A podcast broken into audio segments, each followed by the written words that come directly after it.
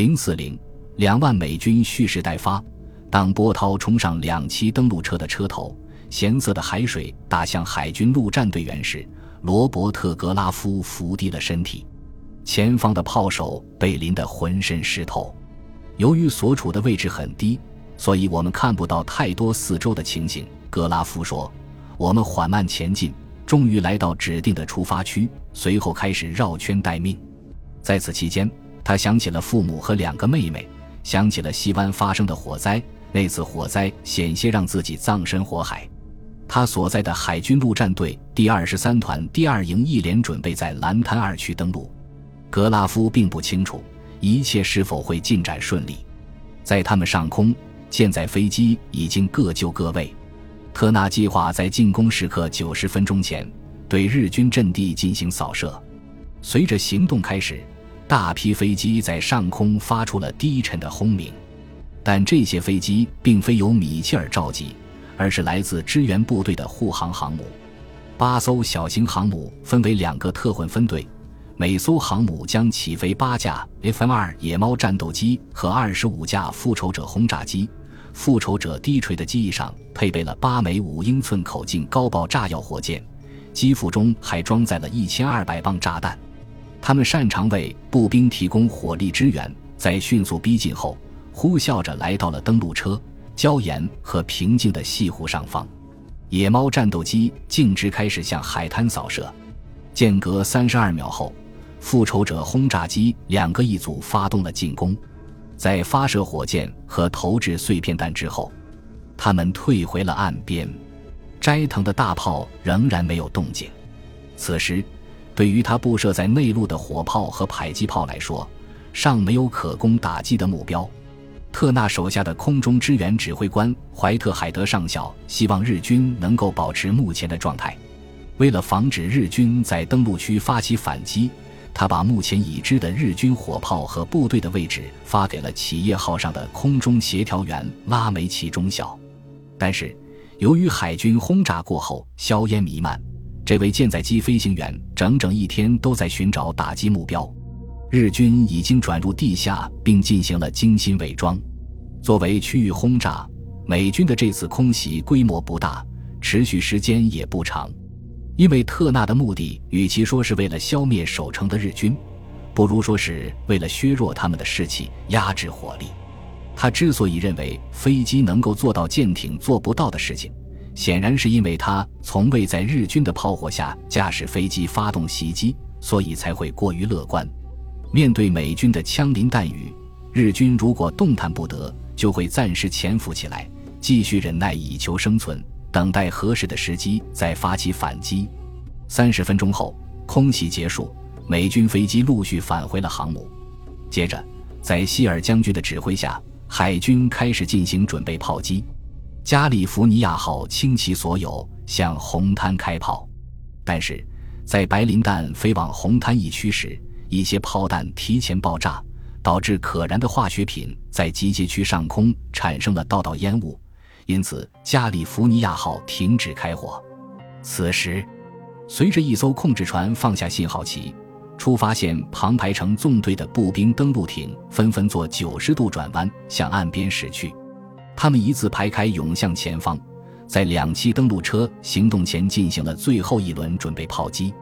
这些炮艇分别安装了二十毫米口径和四十毫米口径机炮，船舷上还矗立着密密麻麻的四点五英寸口径火箭。当他们驶出一点五英里后，日军的迫击炮和火炮开始在他们四周坠落。当时，英格利斯上校正在位于两师分界线上印第安纳波利斯号的站位上，向绿滩的目标开火。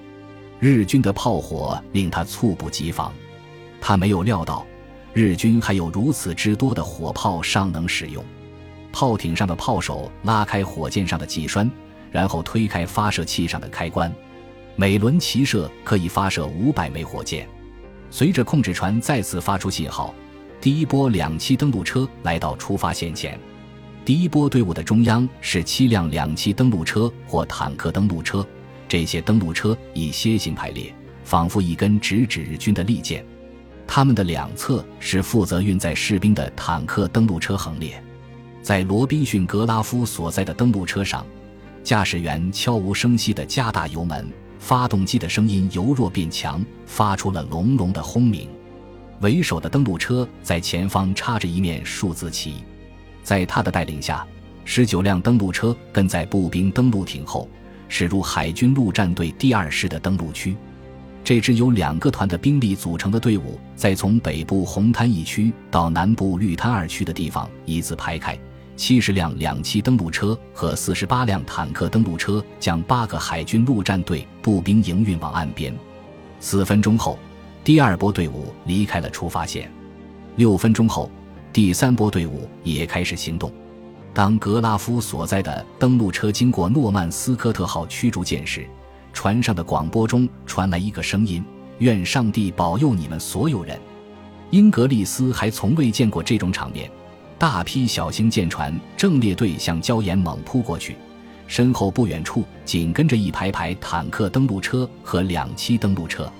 他向海上望去，只见以步兵登陆艇为首，第一波满载士兵的短吻恶正驶向岸边。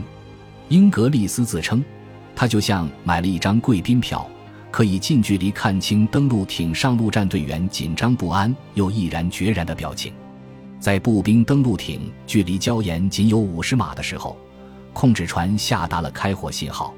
三秒钟内，五百枚火箭迅速升空，方才的盛况很快消失在硝烟之中。在礁岩前方，灰色的烟雾笼罩了水面。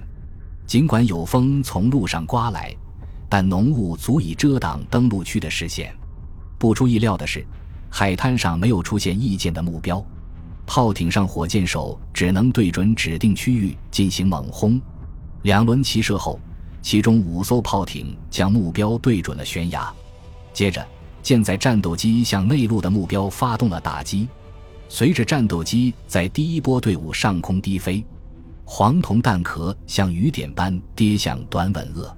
待步兵登陆艇抵达目的地，这支一字排开的队伍仿佛双开滑门一样，一分为二。一半向左驶去，另一半向右驶去。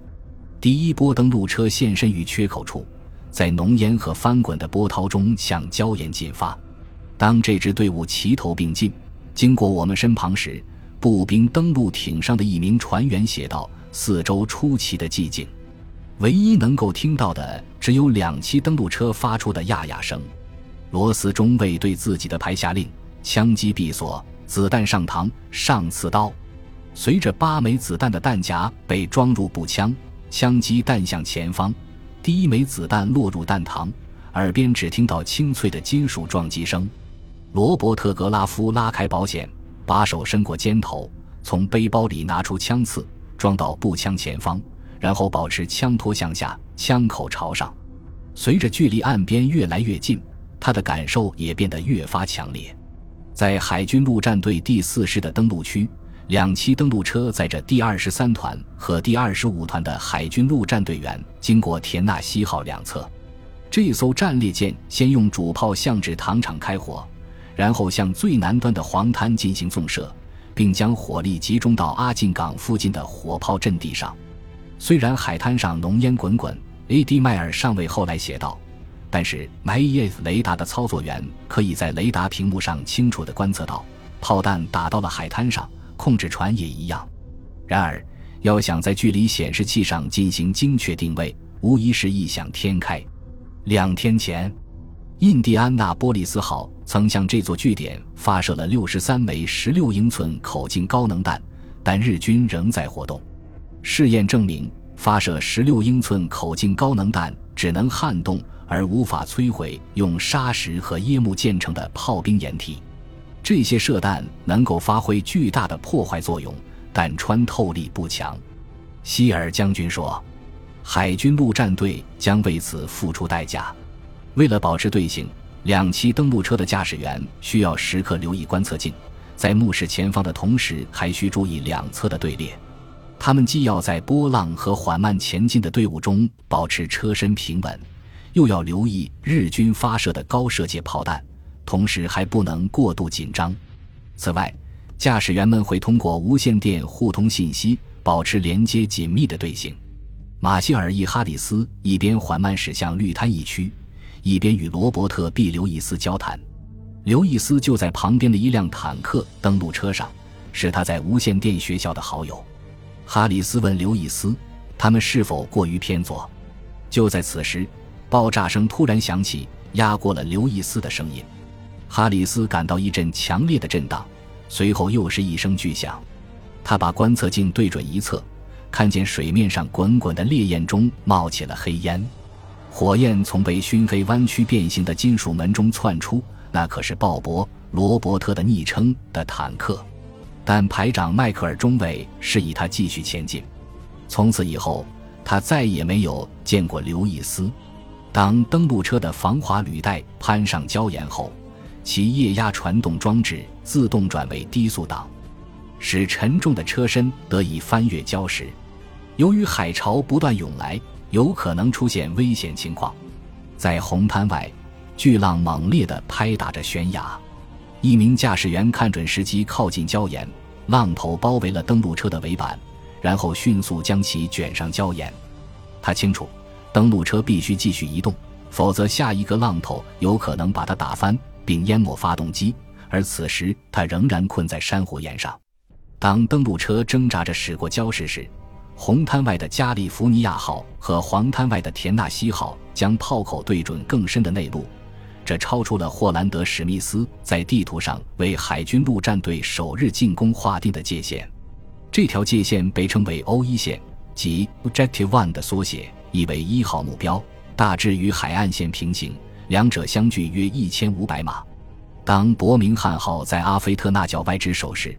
诺曼斯科特号、蒙森号和其他驱逐舰奉希尔将军之命开始靠近，按照各自喜好的方式自行对日军发起反击。诺曼斯科特号来到距离海岸两千码的地方，停在蓝滩和黄滩的航道之间，从蓝滩一区附近的火炮阵地开火。正当舰长西摩蒂欧文斯在观看第一波登陆车缓慢前进时，一枚炮弹落在前甲板附近，导致三人受伤。为了压制日军的炮火，这几艘驱逐舰向悬崖发起了猛轰，直至第一波登陆车距离岸边还有大约三百码时，他们才将炮口对准了侧翼。本集播放完毕，感谢您的收听，喜欢请订阅加关注，主页有更多精彩内容。